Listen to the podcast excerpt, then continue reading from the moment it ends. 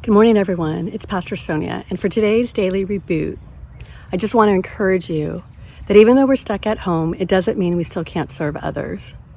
As I was walking out to do this video, I noticed that someone had left some DVDs on my front porch.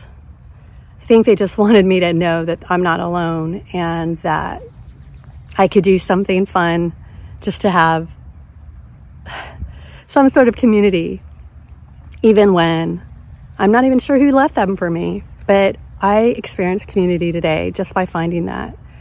There are so many things that we can do even though we're home. Today is trash day.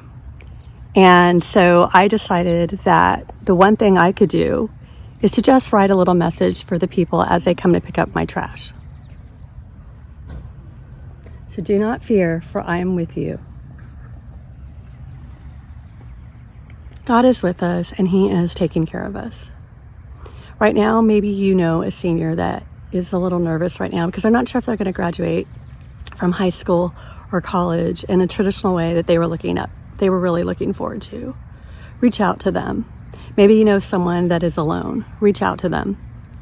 Maybe you have relatives all over the country that need to know that you're there for them. Reach out to them. We are God's hands and feet. He brought us here to this place and time to be an encouragement for someone else. So please do that.